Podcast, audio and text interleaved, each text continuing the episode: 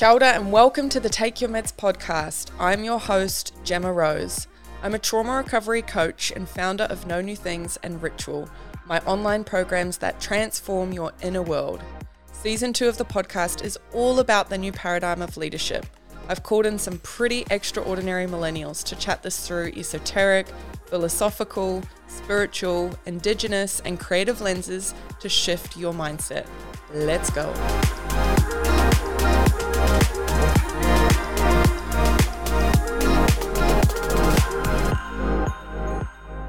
Welcome back to the Take Your Meds podcast. I'm so excited for today's episode because I'm sitting down with one of my dear friends, Michael Moore. And whenever we sit down together, I never really know where we're going to go, but wherever we go, we always have a lot of fun. And I always feel like my mind and my heart and my spirit is expanded. So I'm really excited for a philosophical chat. I'm excited that this chat is being recorded because I feel like we have so many chats where I'm just like, this is a podcast episode. so, yeah. kia ora and welcome to the podcast. Thanks for coming on. Um, yeah, how are you? What's alive? Mm. Well, I think first it's a without you know any clicheism it's a complete honor to be here. I realize that I haven't, um, you know, been taking up opportunities to speak on any platform, and this is the first in a long time. Wow. Yeah. Um, yeah, a lot of a lot of learning, a lot of quiet time, a lot of going in, um, being introspective and, and being with myself, and just quietening the voice for a little bit. But. This feels good and right, and this is a great space to to come back and share a few things that have been um, mulling over. Mm. Uh, what's present now? Um, yeah, I, I, we were just talking earlier about um, just walking that fault line of, of nerves and excitement. Mm-hmm. I really feel like this is a friend chat. Mm-hmm. Yeah. Yeah. And that makes me feel a lot more comfortable. Yeah. yeah. Philosophical is like, oh, okay. Yeah. But that's the nature of our friendship, I would say. It's philosophical so. mm. and spiritual and multidimensional and mm. all the things. And yeah, it's really beautiful to hear. You know, you've been in this process and you've been going inward. You've gone through a season of a lot of change. And I know creatively as well you know, really pulling back on your um, sharing your words mm. and and yeah, really considering the ways that your creativity wants to move through you. So feel really honored that this is the first time that you've come to share and speak in a public platform. So thank you for that. Oh, good. Um, I kind of want to talk about creativity. I didn't realize that was going to happen, but what have been some of the big um, reflections for you in going from a really expressed place with your creativity and sharing it often with others mm. and sharing it in a way that's really potent and powerful. And for people listening, like humble brag, you're like spoken word poetry champion. Is that how we phrase it? What's the title? Um, I mean, I have been in the past, and that was kind of for the realm of slam poetry. Yeah. Um, but then I think I kind of evolved into just uh, the practice of spoken word, and then deeper into Indigenous storytelling as I as I went on. So was able to um, take up residencies in uh, in Mparntwe, uh, Alice Springs, and in uh, Banff in, in Canada, and those were transformative life experiences. Mm-hmm. Mm. And you speak with so much humility. You know, seeing you in your flow with poetry and words is remarkable. Like it's it's like goosebumps when you go into that place and then share it. And so, you know, you speak really humbly about these things, but, you know, you are incredibly potent and powerful in the ways that you share and express your create creativity. And so I'm curious, you know, going through the season of introspection and not sharing that when it has become something you've mastered, what has that been like for you and what have you learned in that process of hmm. shifting the ways that your creativity moves through you yeah it feels like you know, and I've only just started to kind of look back retrospectively on this introspective journey, like very recently. Like it just felt like I was just there, Mm. just away from sharing. Um, and my physical environment has changed a lot too. That matches up with the kind of break away from uh, my experience of, I guess, um, society, uh, and then how society threaded into poetry, Mhm. um, into spoken word, into the spoken word realm, into slam poetry space, and maybe more than that is my perception of society and how it threaded in, and my Mhm. experience of, and um, from an individual kind of centering. Um, I mean, I, I don't mean to diss the ego, but yeah, from an ego, I think potentially this conversation can dig into um, a zoom out of ego and some of the ways that it actually can serve us. But right now, uh, Mm. in this Mhm. in this context, and and particularly looking back, um, my ego and how it kind of was sewn into mastering a thing. Mm-hmm. Oh, that's a good insight. Yeah. um, and and and then the external, like how the external was informing where and and why I would show up to events and and how I was wanting to perform and What do you mean Yeah. by the external? um Like things that were offered as doorways to you to walk through, or I think money definitely one thing right? money money energy Yeah. you know was like how can I specialize this mastering of this skill so that I can make money from it Yeah. I think that was echoing in the background Mm-hmm. um, and you know particularly when I took on a mortgage hmm Yeah. uh, that was definitely echoing in the in the background, um, and I didn't like that noise. Mm-hmm. You know, it was really interfering with what I felt was such an authentic process for me. Mm-hmm. And for me, I mean, poetry was really sacred. Mm-hmm. It was a tapu space for me to really um, draw out personal testimony um, and to, you know, articulate my human experience. Mm-hmm. um, and it felt like um, that I was starting to really uh, become unaware of the sacred nature. I was disconnecting from the sacred nature of why- why I was writing. um, because of those external forces. yes, and Yeah. oh, yeah, yeah, and then I was misinterpreting as well Mm-hmm. what was an external force and what was my perception of an external force. So, Mm. Mm-hmm. like, I was now assigning things like um, the world of academia lens over over my own poetry. Mm-hmm. Um, you know, like almost embodied voices and people that I met Mm-hmm. along the way, uh, as if that you know, like, um, as if these these you know people structures, the structure of academia, all of that was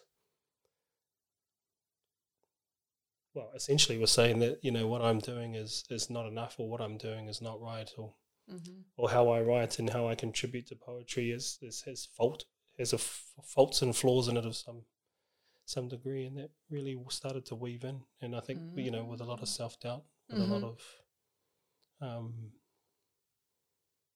because there's two sides to that way of thinking. I think Mm-hmm. you know there's there's the hearing it, the noise, and then there's the zoom out of watching the noise play out Mm-hmm.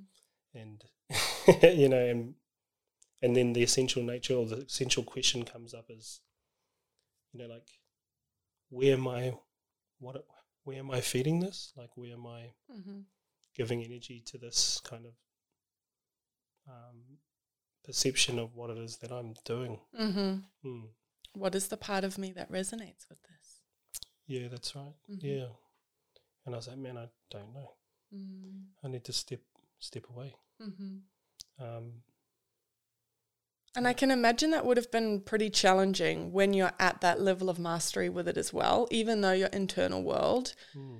was struggling with the ways in which you were creating externally, having so much validation and so many invitations to share that. That would have been a challenging space to be like, I've kind of reached this mastery. Hmm. And you can always grow and stretch and evolve in your art. but to reach a certain level of mastery and then to be like, yeah, I'm going to take some time. Like that would have been, or was it challenging to like, I think yeah, yeah, Yeah. very very challenging. yeah. Yeah, I think it was one of those kind of transformative, um, metamorphic, metamorphic kind of moments in my in my life. Nice. You know, where you, the death rebirth cycle, Mhm. and I think I'm I think I'm still moving through that. Yeah. Um, What part of you had to die? I mean, it's got to be this kind of this negative side of the ego. I Mm-hmm. think, Mm-hmm. and it's I mean, it's more than poetry. Poetry is just how I articulate the religion of my life. Poetry is how I articulate the religion of my life. Mm. Um, So the dark side of the ego. What yeah, part of the ego? Do you feel like talking about that? yeah, okay, yeah, sure. Yeah? I think it's this part that is connected to, you know, not having a dad. Mm-hmm. Uh, is connected to you know the external affirmation. Mm-hmm. It's connected to um, fragility of the inner child. Mm. um, and I was just noticing the language of the the world was changing, Mm. and that um, you know we think about kindness, compassion, we think about courage and vulnerability, and particularly in Te Ao Tāne, you know, in the in the space of men, where, where I do a lot of work. Mm-hmm. Um, this language was now infiltrating in the best of ways, Mm-hmm. in the best of ways. And which language? Sorry, just to clarify. you know, the, the things like compassion, vulnerability, and they were taking on like new facets and aspects of like um, the heroic connotation. Mm-hmm. You know, so now to be vulnerable had this connotation of also being heroic in the world. Mm. And I was getting really confused about, you know, I was just these noticings. Mm-hmm. Um, yeah, and I kept, is you know, again, is this my lens? Is this my, is this how I'm looking? Is this how I'm resonating with what's in front of me? Mm. And it was like, man, I I've been vulnerable for so long, doing the just the raw testimonial poetry for so long, like way out on a limb, Mm. you know, like from the years of footy, you know, and then just way out on a limb over here, just being vulnerable on my own for so long Mm-hmm. to watch it be taken up by everybody and then be transmuted into this kind of heroic thing. Mm. And I was just like that. That's feeling really uncomfortable. Mm-hmm. uh, for one, um, but also honoring that that was just an amazing thing that was now moving through um, the spaces of men we I worked, you know, and Mm-hmm. and um, and just seemed like it was spreading throughout the world. This this higher consciousness around kindness and compassion. Mm-hmm.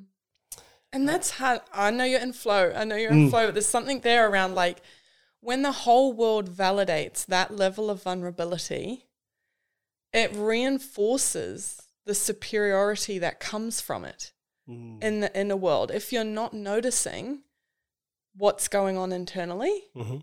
and to hear your awareness about the process for you to be vulnerable in a courageous way that is about driving more compassion or vulnerability or courage and seeing how it hits and how it lands with others and what it does to move their spirit and what it does to shift their mindset and what it does to transform the ways that they relate to other people but to understand the cost internally with your ego Mm.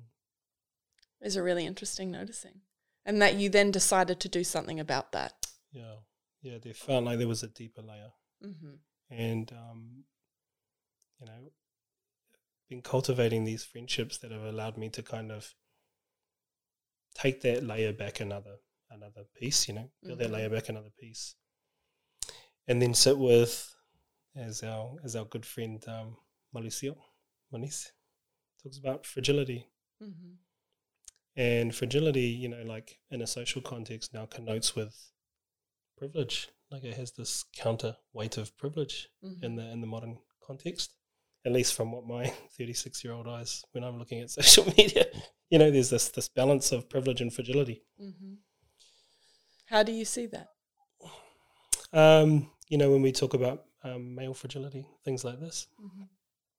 And then which also echoes then on the flip side, male privilege. Mm-hmm. Um, and that felt like a far more uncomfortable place for me to sit. Mm. And it felt right to burrow out that space in myself, Mm. that more fragile, more uncomfortable place to sit, so that love can flow in Mm. a little bit deeper. Mm. Because I was struggling to get past the connotations I'd now assigned to vulnerability and courage. Mm-hmm. This feels really sacred. Really sacred. Yeah, and so that's where my introspection has been Mm. with my own fragility, which is an echo of my own privilege, Mm. and finding now that I am proud of the work I've done as an individual, as a as a man on his own, Mm-hmm. as Tāne Kiroti Te Wānanga, you know, on solo, you know, our, our atua, Tāne, the atua who went into the, would go to rest under the, the, you know, the bosom of his mama to be in Wānanga with himself. But at some point he came out to be with his siblings, to be in relation, to be relating to others, to be in relationship Mm-hmm. over these deep ponderings that he's been doing in the infinite dark, you know, Mm-hmm. um, encouraged by just a speck of light in the infinite dark. Mm-hmm. and um, you know even even to get to a point where I felt worthy enough to echo my own life journey alongside the journey of our atua has been a hikoi in itself. Mm. Um, but I feel like that is well, I feel like that is sacred divine Mm-hmm. calling Mm-hmm. for everybody. But uh, but that's a That, I feel like that is a whole like yeah. yeah. that that's a whole episode. so I can I can deal with my fragility when it's me and myself, and that's Mhm. all good. But I'm finding it difficult to deal with that fragility in relationship I hear you. and relating to others. I hear you. and uh, a lot of my poetry to bring that kind of full circle is an encouraging personal empowerment. I guess is Mhm. encouraging through inspiration and through embodiment of a way of being, Mm. through and then articulated in sound and resonant word. Mm-hmm. um, a place and a state that I'm finding hard to actually be in relationship. Mm-hmm. And so the and so the poetry, the poet, the articulations that I actually that, that I want to share with people now have just not quite formulated. Mm. Are just in are, are moving through the death and, and rebirth cycle at the moment. Holy shit. Holy shit. Mm. feel like every word that you just shared had a whakapapa. Like everything is so nuanced Mm. And there's so much depth to have had the space to reflect and come to those realizations in every word. Hmm. Like I'm just feeling the depth of that. And I guess I, I want to honor you for the journey that you've already traveled to get to this place. and that's huge. Many people will not decide to pick up the armor and go and fight those battles, those internal battles, go and face those traumas, go and heal from uh, just shitty things that have happened. And you've done a lot of that already. And what I'm hearing is that you still choose to pick up the armor and go again. Mm. And that you understand that your healing is lifelong, that you get to keep putting that armor on, Mm. keep finding more burrows, Mm. and keep calling the light into the darkness so that you can Mm. communicate where you've gone and inspire others to come. And I think that's the power of your creativity and the power of the way that you use poetry is you know from a self-governing perspective, from a self-leadership place, where you have hit the edge Mhm. of your ability to alchemize particular experiences Mhm. and you're in a place of mastery of the alchemization of that. And then in that self governance, in that self leadership, that introspection, that noticing of the ego, finding comfort, finding superiority, finding righteousness in that place, you can notice that and then go, right, we're going to go on a journey again. And you bring back what you find, Yeah. which I love so much because in that you inspire so many other people to get curious about the burrows Mm. and where they can bring light into their darkness. So I want to honor you for that because it's huge. Wow. Do you just summarize that now? yeah. All right, you. so that's today's episode. Uh, nah. no, thanks. I really appreciate it, and to to have that soundboarded back, it just it means heaps. Hmm. Yeah. Um, yeah. It. I mean the the um, being able to write, you know, being able to um, share as I did before, you know, like it got to this point where people were like, you know, like the things that I was writing, um, like made people sad. Mm. It made them emotional, and there, but there was an echo of of of kind of how that light wanted to move through. There Mhm. was um, shades of well, shades of light. Mhm. Um, but I wanted to be able to strengthen that being communicated through, and I realized that that was a position of of being like Mhm. that. I was listening to the ultimate um, Khalil Gibran on the way over, and uh, he just talked about um, that life is the is our religion and our temple. Mm.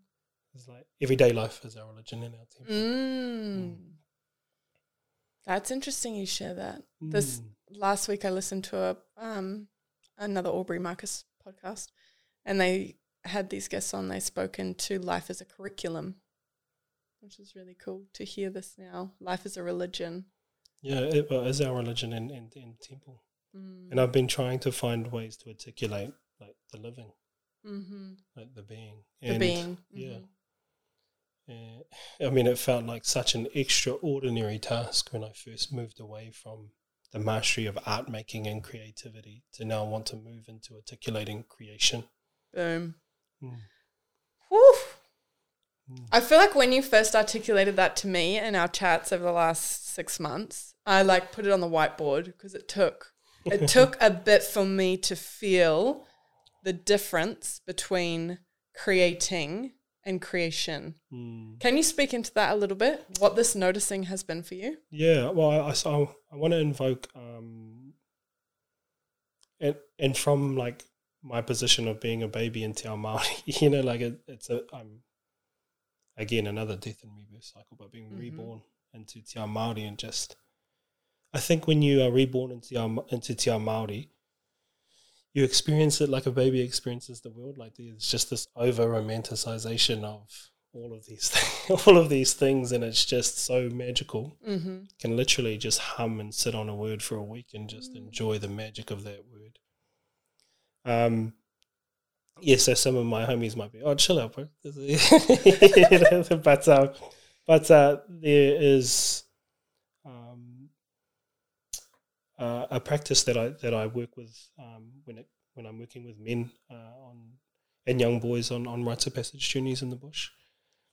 Um, and one of the frameworks that we look at in in uh, the Poutama rites of passage is um, Te Tuakiri, so which is the anatomy of the spirit. And my knowledge of that is growing. Um, but I'm feeling like the key piece around when these bodies of knowledge are offered to us is how we interpret that through the lens of our own DNA.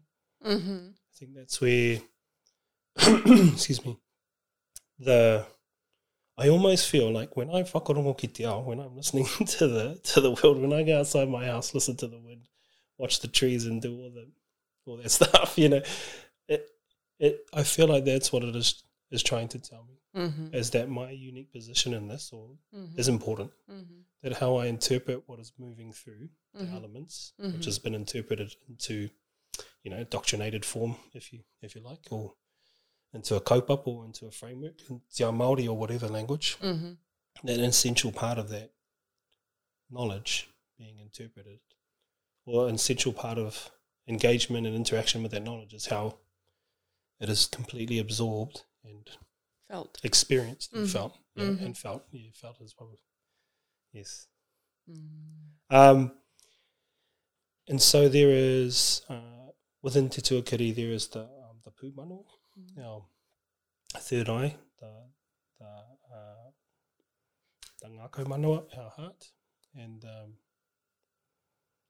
oh sorry, the whatu manawa, our third eye, the ngako manawa here in our heart, and the pū manawa just down here in our puku. Mhm. And my experience of that has been um, my personal experience of that that framework has been um, that the whatu manawa had come alive. So now seeing the meta, the metaphor and Mhm. things, and I had been writing into metaphor and um, you know in indigenous storytelling we were we were taught to to honor the deities or speak for the deities. So my eye is open Mhm.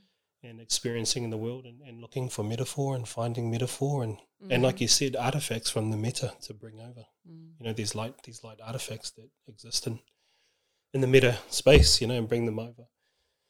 Um, and then and this was resonating in the heart, you know, I'd done the the hikoi down into the heart and this was resonating in the heart and creativity was flowing out of the ngako manawa, out of that space. But the articulations and the manifestations were a bit um, dispersed. Like it was really hard to zero in on a particular manifestation. Mhm. And that's because down here in the puku, in the, where the pūmanawa resides, that place of creation, I hadn't quite, um,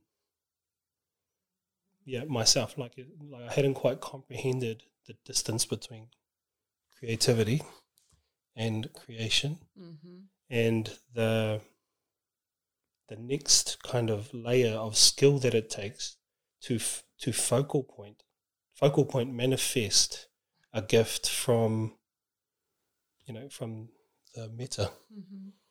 that to, to and as that moves through you realize that all of these things are in constant relation Mm. the whatu manawa, the ngako manawa, the pū manawa, that all of these things are in, in constant relation Mhm. and that the creation piece, as you would say, is who I be. Mhm. And this, and so I was experiencing poetry, for example, Mhm. creatively, Mm. and I was snatching, you know, um, Mhm. extracting from the meta Mhm. the gorgeousness and beauty and language of the meta, Mhm. and uh, and having that move through into art, Mhm. and I think subtle hints of Mhm. of creation in there, Mhm. but without the knowing and awareness, without the felt sense that this was that this was a totality experience that can move through all of these three pieces, and that Mm. me being in creativity is the focal point. Is how Mm. the manifestation comes through to be creation, or to be something that yeah, is created through me. Because it's not you. Mm. It's what moves through. Yeah, that's right. Yeah. And it is important to understand who you be because that is going to prohibit or enable how it moves through. Mm. And it's that really that final piece, Mm-hmm. you know, like because who I be is different in different spaces and places, Mm-hmm. whenever, wherever I am. Yeah. Mm-hmm. You know, and so each state that I find myself in, that this ngako flow is is flowing between between these three spaces. And they talk about aroha being the flow, Mm-hmm. about love being the flow. Mm-hmm. So there's a there's a you know there's a relationship there between love Mm-hmm. and, and creation. There's a Oh, so many things are happening. yeah Wow. yeah and and you know to really kind of um, kind of excavate from my personal experience, it it was a lack of self love. Mm-hmm. Also, why I stepped away from poetry. Also, why I could notice and recognize, you know, in the flow of in this ngako flow, that something was that that lack of self love was being that was was showing in what I was creating, Mhm. was showing in my poetry. Mm. You know, Mhm. potentially this is what was causing the sadness, causing the emotion by people that could see and feel Mm. the lack of that. Mm. Mm. Mm-hmm. Yeah. So just in real time here and now, maybe that is the drop for me. Mm. And then the work, linking back to what you were saying before, the work that you've done to go down that burrow, bring the light into the dark. Mm. How is that burrow connected to this journey of self love? Yeah. Well, just a moment ago, I was experiencing it like, oh yeah, light into the dark for others, but it's light into the dark for myself. Mm-hmm. Mm. And I think that's the this kind of jostling between these 2 this kind of intro and, and external. Mm-hmm. Mm. Yeah, I think there's something really powerful about being able to understand that part of your mission here is around experiencing life. If I could, in Mm. these very simple words, have not so much beauty or and wonder to them, but they are my language. Um, of being able to have a felt sense of the human experience and to articulate perhaps the transition points from one place to another Mm. and what the bridge is to get there Mm. In terms of your inner reality and how that influences the external reality. And in doing that, being able to inspire others.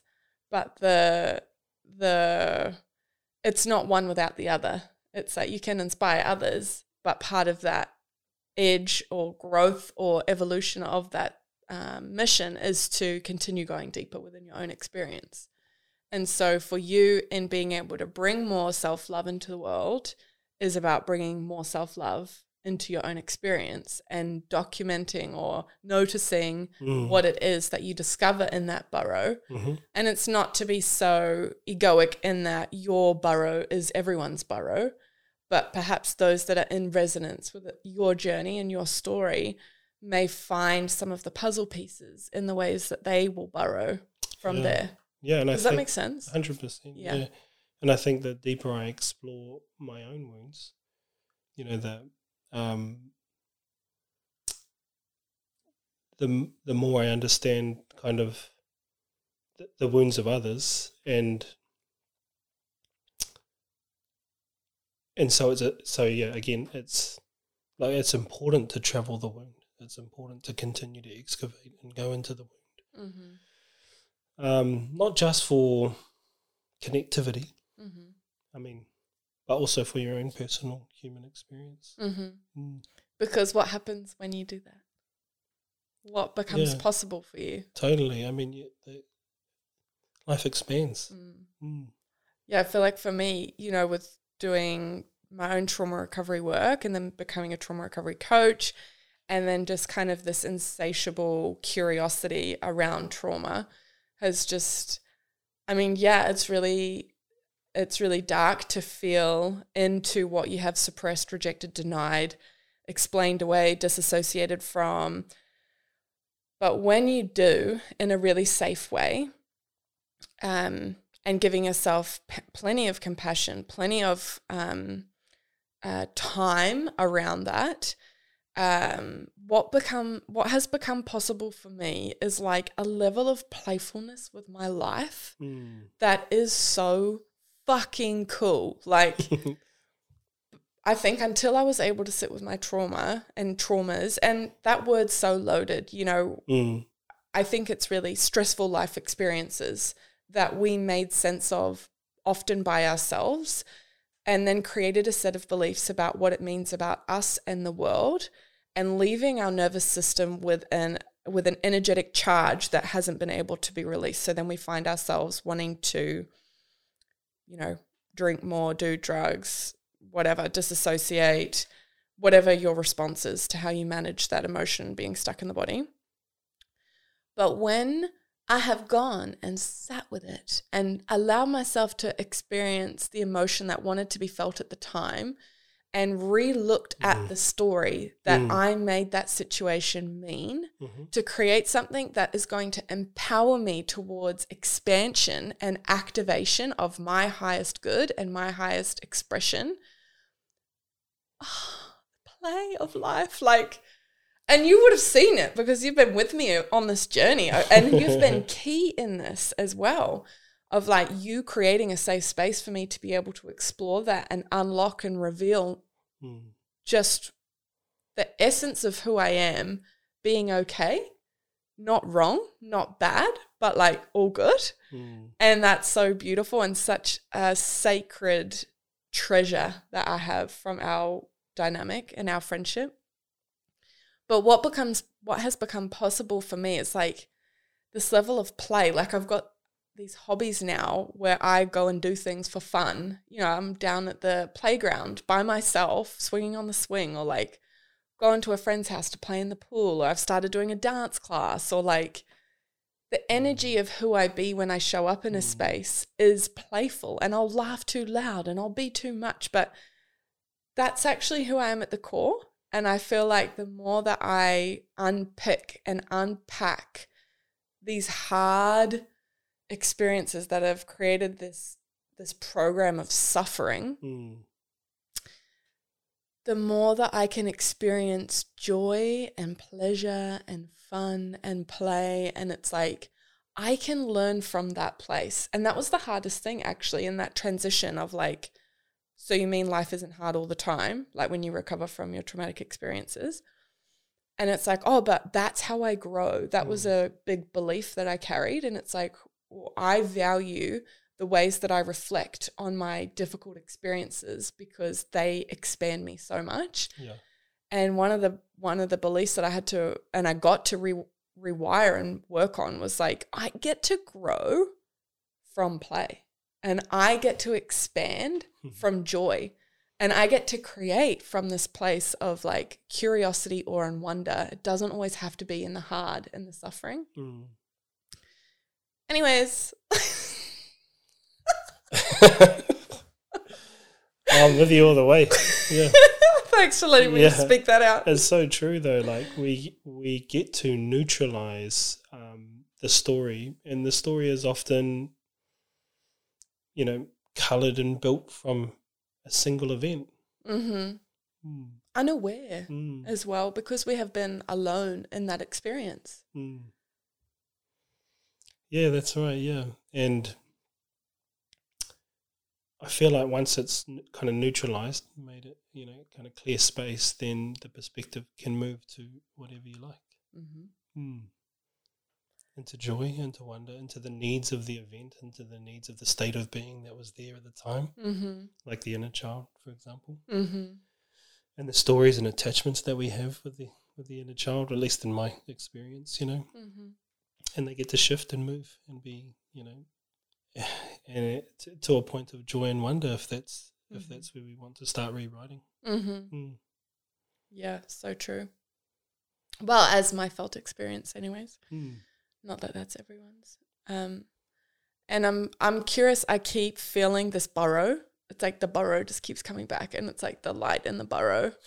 and I'm curious because this this podcast this season is really about the new paradigm of leadership and wanting to speak into perhaps nothing new about it, but um, the the levels of self leadership that enable you to show up in the world from a place of groundedness Mm. to your mission and that you are not in the way of what wants to move through you and how that is helpful and of service and healing to the collective and to the planet. And so, what feels alive and what feels present in that overarching theme is your burrow. And I, I'm just curious to see if you're open to exploring that a little bit more in terms of how you have created Mm. safety for yourself to go into the burrow Mhm. and what you've had to face in bringing light to the darkness in there. Because I Mhm. know you've mentioned inner child, I know you've mentioned your dad. Um, Mm. I'm yeah, I'm curious to see what's in that tunnel. And it may not be around safety in that journey, but to just open it up and see. Yeah. It, is it cool to do kaupapa drops? Like NNT, NNT drops?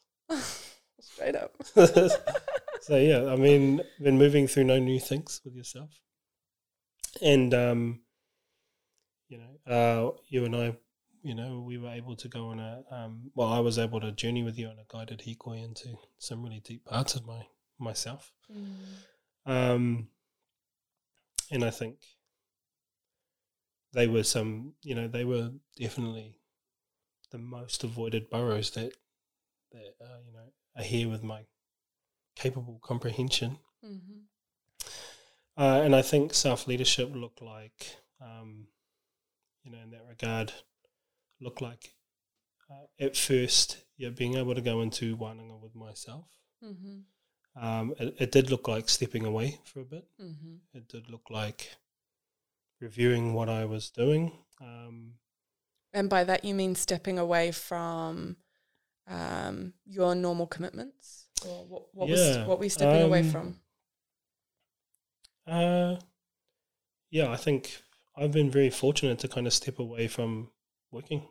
Mm-hmm. Yeah, um, I stepped away from working for a little while. Mhm. I stepped away from poetry for a little while, Mm-hmm. um, and I got to be with myself, and and you know, um, again aligning with with Tāne, going into um, going to Papatūānuku as mama to to find um, himself. Mm. you know, I have also moved out of the city um, Mhm. into country, Mm-hmm.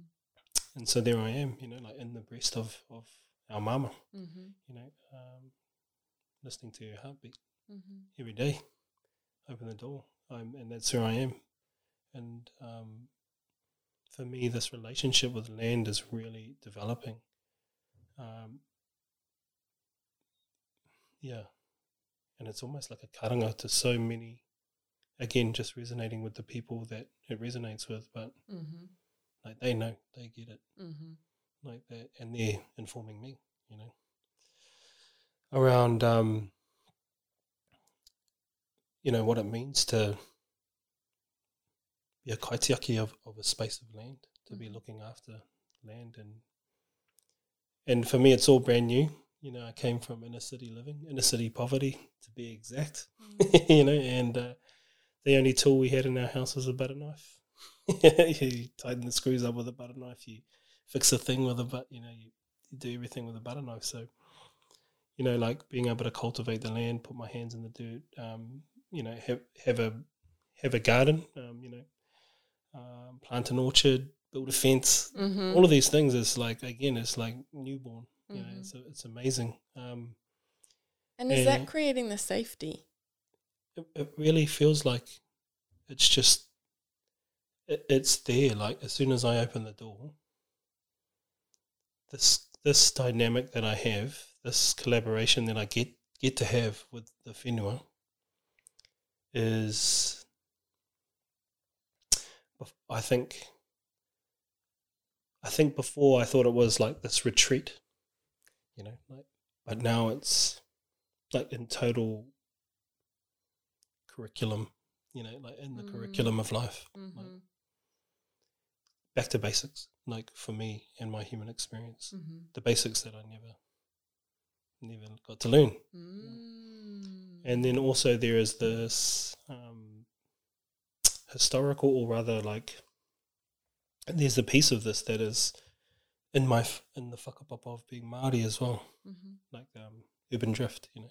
Mm-hmm. and the disconnect moving from pa to pa living to living in the cities and I think I was second generation of that. Mm-hmm. um, and now getting to honour the journey back to the whenua back to the land and, and this particularly being where I am which is in and around um, my hapu um, so yeah I think it, yeah I think it was a safety thing at first, um, and not realizing that until I've eight months of living there. You know that this is this is just a massive container, Mm-hmm. Yeah. Wow. Mm. That's huge. That's so big.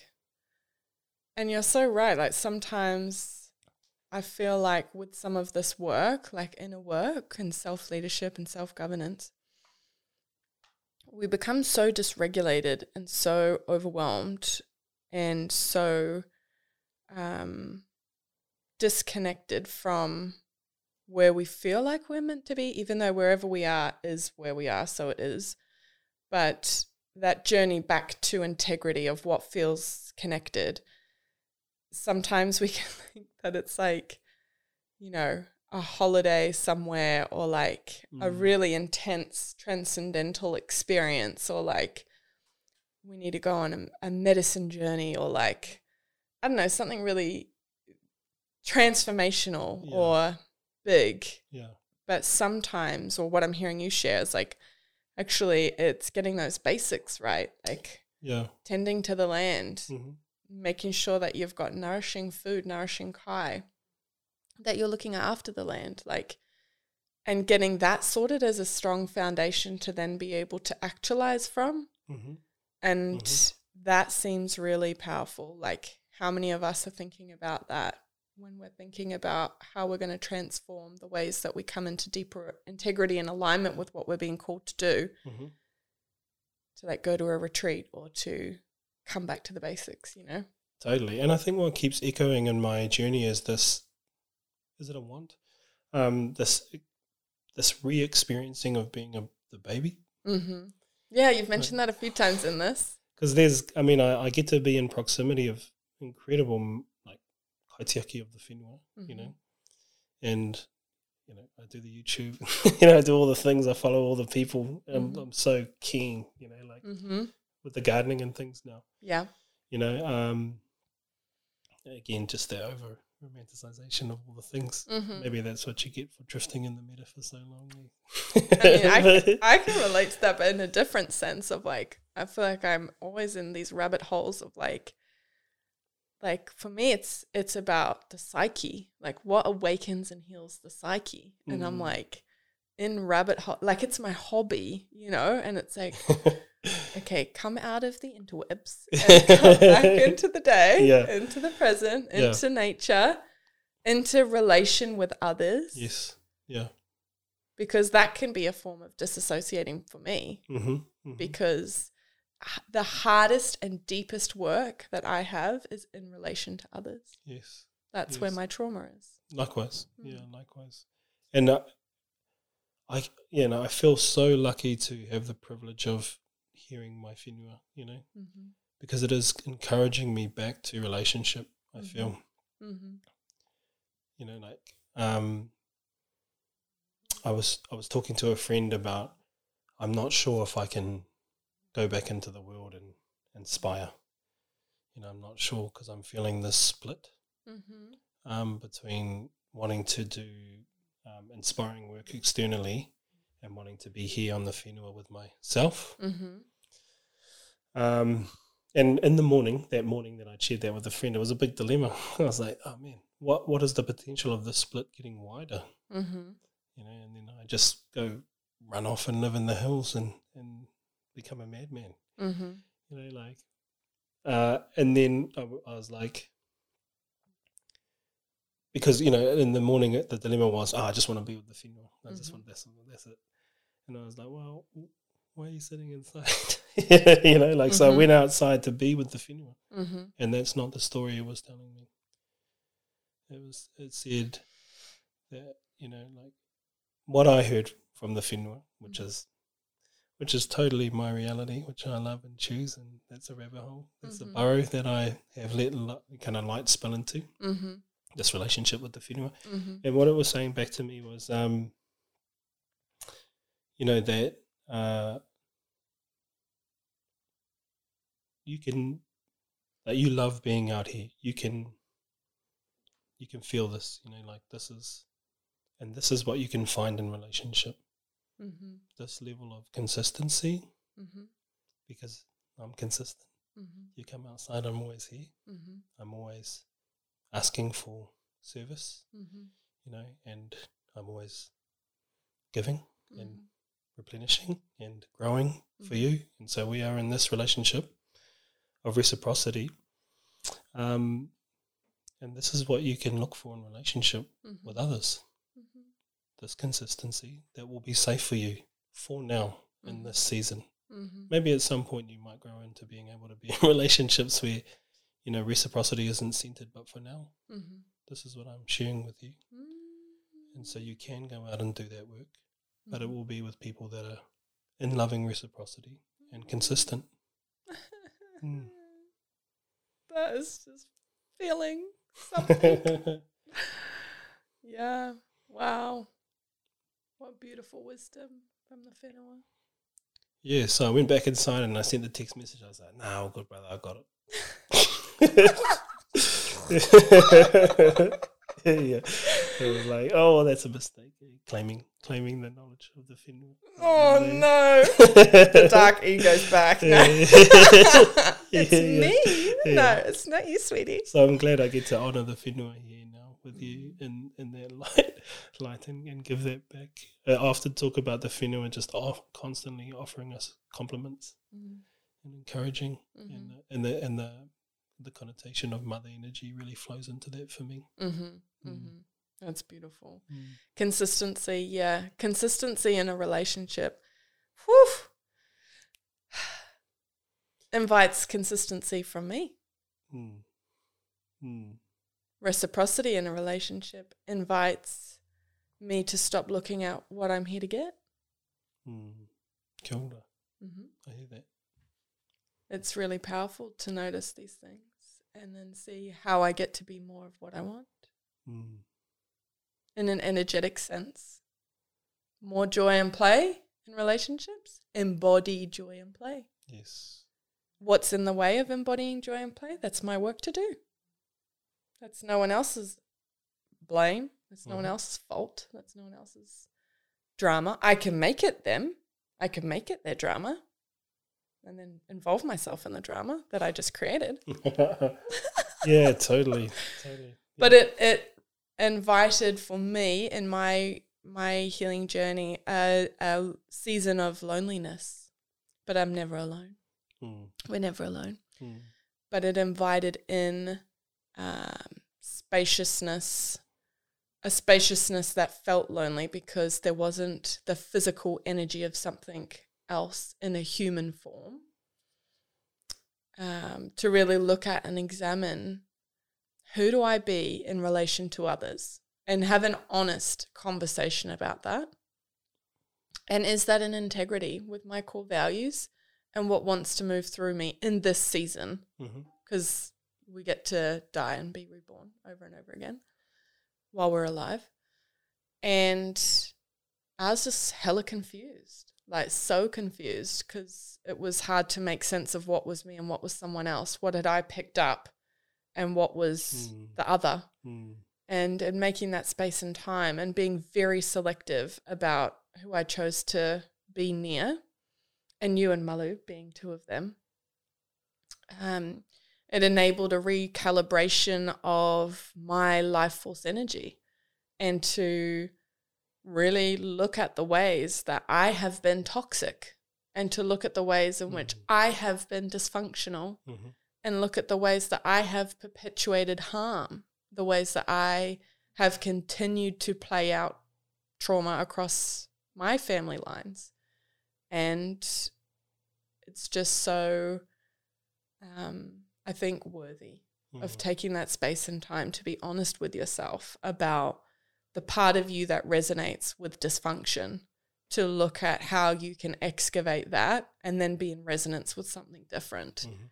But that's that work is done i think in that reflective space on the land and in a safe container with someone or someone's um, especially the more that i learn about trauma like relational trauma in particular stressful experiences that have happened with another person those are healed in relation to another Mhm. And hearing you say you know this deep work for you is around coming back to people Mhm. and being near people that's very true for me as well and that trust that has to be built internally that i am safe to navigate this dynamic from a place of my inner knowing that even if something did happen, or there was some red flags, or there was um, something emerging in the dynamic that was going to be harmful, I can trust myself to navigate that because I've spent that time to go inward.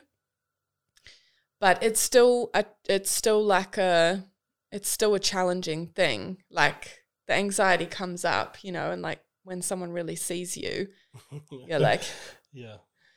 now you know things. but the deepest work and the most rewarding work has been in allowing myself to open up again to people Yes. and trusting myself in that opening because of the discernment that has been developed that I can navigate those relationships from love Mm. Mm. love for myself, hmm love for their highest expression, and love for what's in the moment, hmm not romanticizing the potential and fantasy island of what could be, but being able to truly see what's being presented in front of me and to love that. And that has been a really powerful gift in this work of coming back to others. But I'm curious what that's like for you, hearing as you are on that journey of, I want to stay on the land or go and be with people and cultivate those deeper connections. How's Mm. that feeling for you now in terms of what you're noticing in how you relate to others and what you're overcoming to relate to others? Yeah, totally. I mean, I love everything you've just shared. It's so on point to the journey that I'm that I'm going through. I feel it's somewhat shared. Mm-hmm. Mm.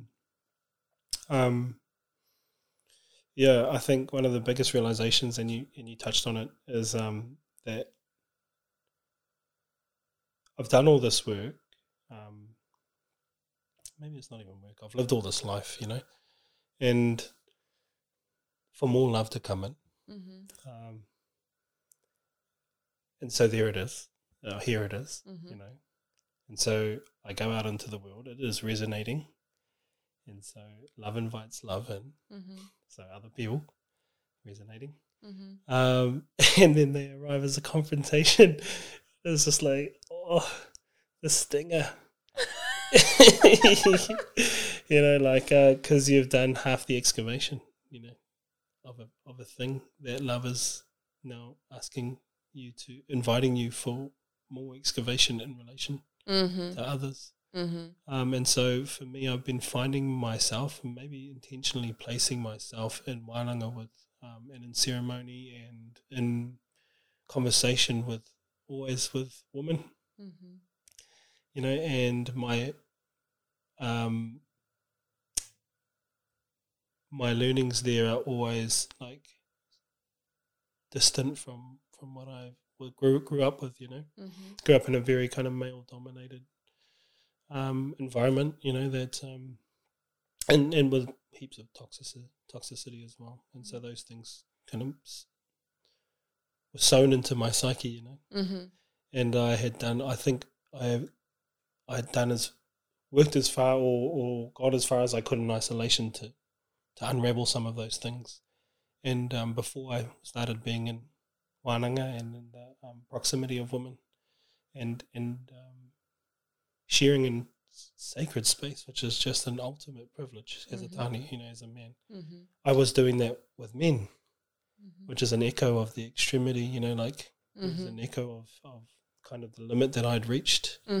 Um, and I still, I mean, I'm still um, doing that work with men, which is, is beautiful. But now I get to kind of um, cross over and, and hear, you know, these.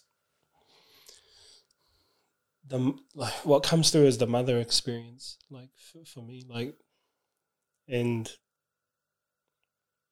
and and again, you know, maybe informed by the whenua too, but and really brought back to the space of my own mum Mm-hmm.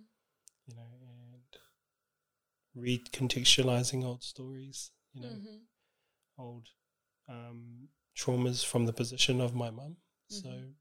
again, another framework in Te Ao Māori, uh, we talk about um, the first being that was ever created was gifted, you know, like these body parts of the atua. Mm-hmm.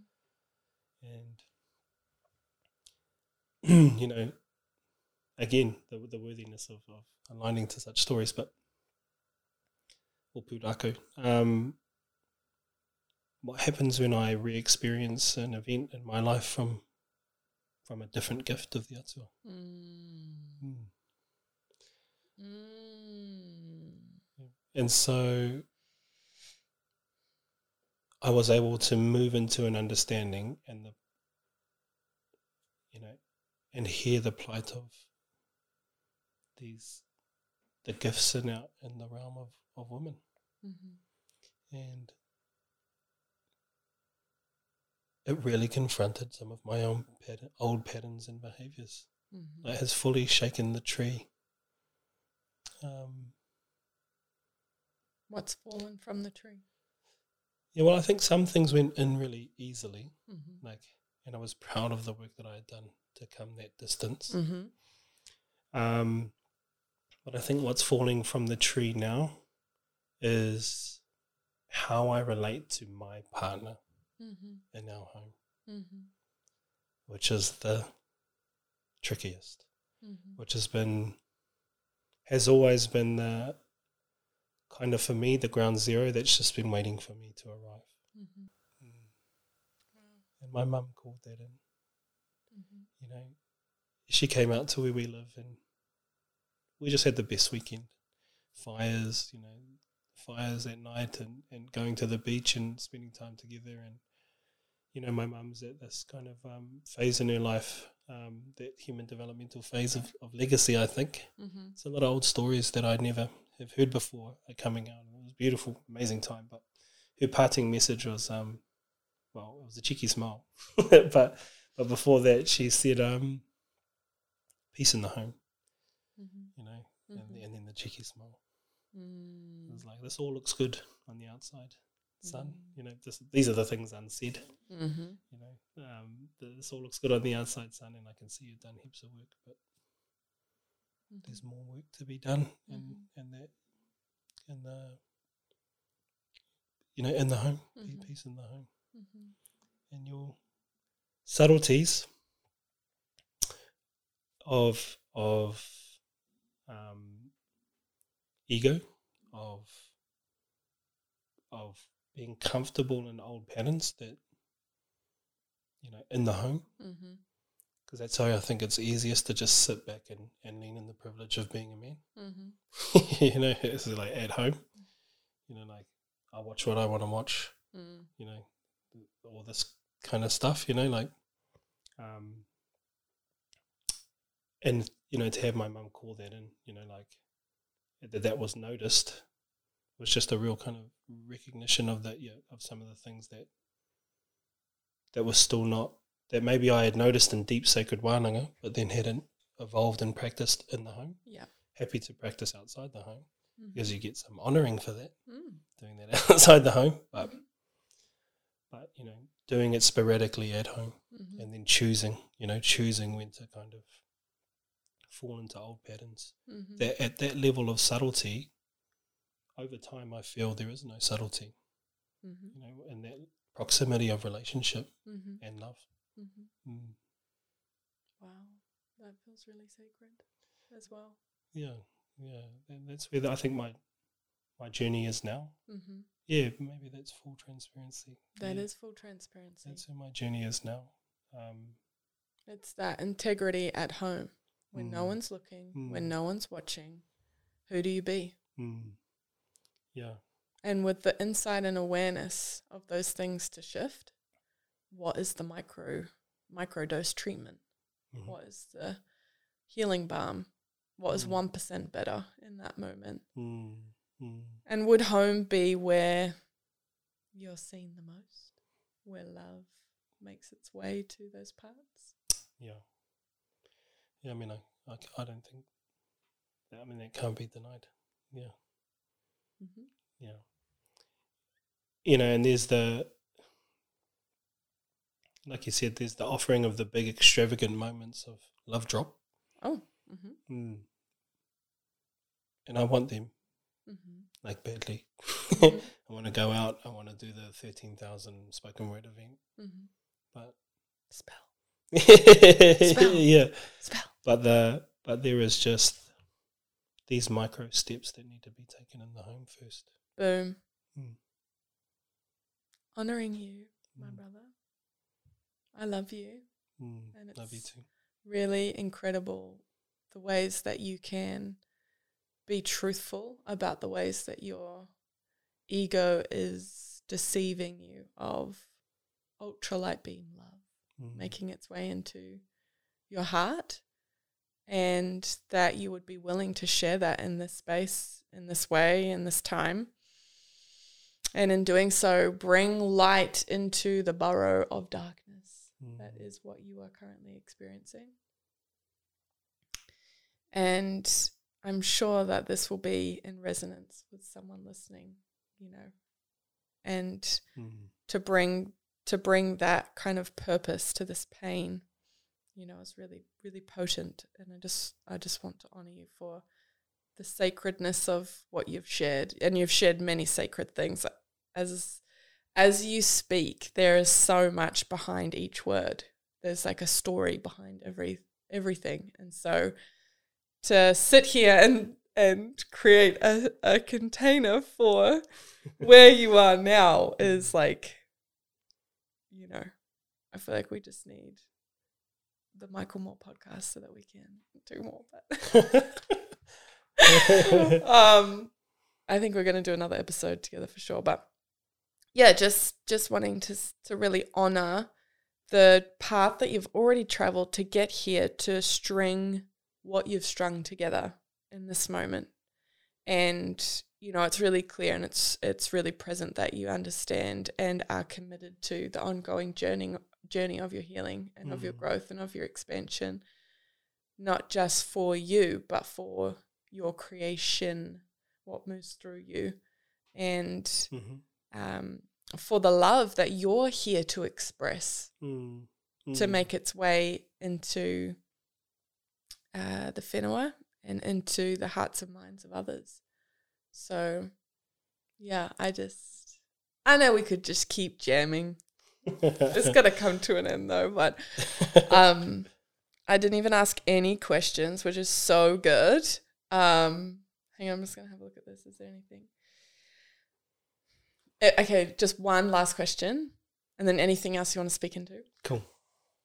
if if there was a way to unlock your unique leadership blueprint hmm what would be the ingredients Mm. Something is still resonating about um, creation mm-hmm, that perhaps I think is um, potent for this mm-hmm, question. mm-hmm. um, and there there is what I am yet to create, but there is also what I have already created, Mm-hmm. my children, Mm-hmm. And then there's the creation that I'm sown into, which is the whakapapa Mm-hmm. of me. Mm-hmm. And I think that scope of whakapapa, of all the ways in which you've be, you've been created, of all the things that you can potentially create and have created, has been my guiding light for self leadership. Mm-hmm. The the journey of whakapapa and all its stories, and all its bloodline, and all its spaces, and all its places, and all its people. Mm. Mm. Mm. Beautiful. is such an, a, a key journey for Mhm. everybody to explore Mm-hmm. of whakapapa and all its cycles, n- and all its modes, and all its meaning, those that you give, those that are here now. Mm. Mm. Those that you give, those that are here now. Mm. We are the meaning maker. Mm-hmm. Mm-hmm. Mm. And then, of course, the fuck up of all the things we don't know. Um, and being, uh, I was talking earlier to Saskia's mum, actually, about faith and fear and how they're both the same thing. Well, she Mhm. was she was imparting this to me. Mm-hmm. Um, both a belief in the unknown, So and if we we can lean over in fear, that's okay. good. Mm. You might get stung and come back, Mm-hmm. and then develop and condition how to lean over in faith instead. Mm-hmm. Gotta go. So good. so good. yeah. And for me, the journey has been getting uncomfortable, uh, has been well, yeah, well, getting uncomfortable um, and experiencing what I don't know, being a baby again and again Mhm. and again. Mm-hmm. Um, yeah, and new uh, experiences um, and getting comfortable with, yeah, comfortable with that. Or, yeah, comfortable and uncomfortable. It's not the, but just learning to go through that. Mm-hmm. Yeah, learning to go through that to to relent and let go of what I know. Mm-hmm. yeah, I'm I'm looking for something more, but it really I feel it Yeah. can be that simply put. That's it. Mm. Mm-hmm. And I feel too with, you know, recovering from stressful life events and not realizing how much potentially of our childhoods or of, um, you know, previous experiences uh, have had on us, it makes sense that we default to fear. Mm. And there's some some noticings that we can have within ourselves of like, if I've only ever seen fear, known fear, Mm. at home in Mhm. systems of oppression and wherever it is i my reference point is fear i look for more fear because that's what i know Yes. and that's what i am an energetic in energetic noticing with and for Mm. And so there's some compassion i think that comes when you realize that that actually i've only ever had reference points of Mm. shit. Mm. and so I can have some some empathy for my own journey. And then I can decide okay what if I could have faith? What would I need to feel safe there? Perhaps it's a conversation with yourself. For me being able to shift from fear to faith is around the certainty of it all being unknown Mm. Yes. for me, my safety comes from the absolute known felt truth that I've got no fucking control over anything Yeah. and that life is a beautiful dance of chaos. And I can come and bring some order into that Mm-hmm. and how I shape my experience and my world and my contribution. Mm. But if I could have faith, how would I show up and what would I notice? And it was a resh- rewiring of my mind to see the world through that lens that I then started to notice the things that were beautiful and the things that were inspiring and the things that were encouraging and the Mhm. things that were good in the world. Like now, when we're in these crazy fucking times with COVID and all this other shit going on, it's like I always look for the helpers. That saying, I, I'm focusing on the helpers and then I focus in on what can I do with what I've got right now Mm. and not overextend that, be really real about what I can do. And then in my energy, send a particular energy out Mhm. peace, love, joy, whatever that is, and then hold that in my body and how I show up. Mhm. It's like a whole new reality becomes possible. But the tipping point was being able to have empathy and compassion that there's been some shitty experiences that have happened to me and they have shaped me into the person that I am. And in noticing the gifts, the lessons from those experiences, I can have an opportunity to shape my future by looking at it through the lens of faith Mhm. and start to build evidence for that future, knowing that I've got no idea what's going on. Anyways, yeah. Is there anything else that you would like to say as we come to a close? I feel like we're definitely at time. um, yeah, in total agreement of, of everything you said there. It's like um, I, I think just to kind of um wrap that I that idea up of how whakapapa is working in my life is that I have I don't get to I don't have to leap into the unknown alone. Like the safety and container of whakapapa is always with me, especially when I learn and relearn and rewire Mm. how to experience whakapapa through the lens of faith and love. Mm. And then- So that's a going back. That's cool. I fly into the unknown in my whakapapa spaceship, hmm and what is pulled into my orbit then, in terms of what I create, hmm is done, you know, is, is swirling into the, you know, the body and, and, and shape and space and spiral of, of whakapapa, Mhm. which is now which I'm now learning to, you know, f- philosophically and, and ideally, you know, um, experience through love. Mm-hmm. Mm. Ah, I love our chats. This is so good. I'm so stoked we got to record one of these. Like, this is what happens when we hang out. It's like these beautiful explorations of the human experience and to dance with these ideas, dance with possibilities, dance with what has brought us to where we are now and how that's going to influence and shape how we grow from here. And I'm just really grateful that you chose to open up so deeply um, with an audience um, about what you've been navigating, what you are navigating, and um, it feels yeah really sacred. So thank you. Yeah, thanks for having me. Um, I really appreciate it. It's, it's, it's, yeah, such a small word for how I feel, but yeah, heaps of love. Thank you. Thank you.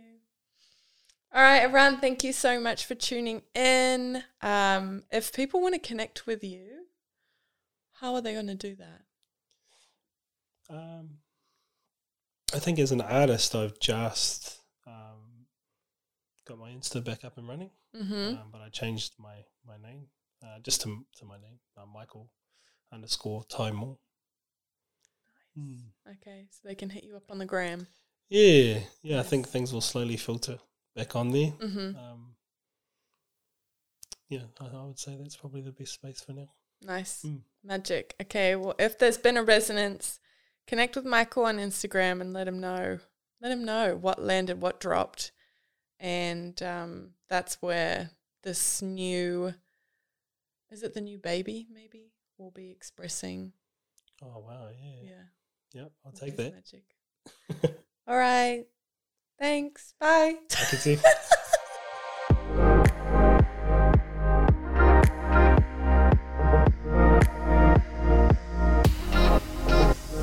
Well, that's it for this episode. Thank you so much for tuning in. I want to invite you to stop what you're doing right now and really reflect on what's landed for you in this episode. What was your aha moment? Write that down and turn it into an actionable goal for you to shift your reality.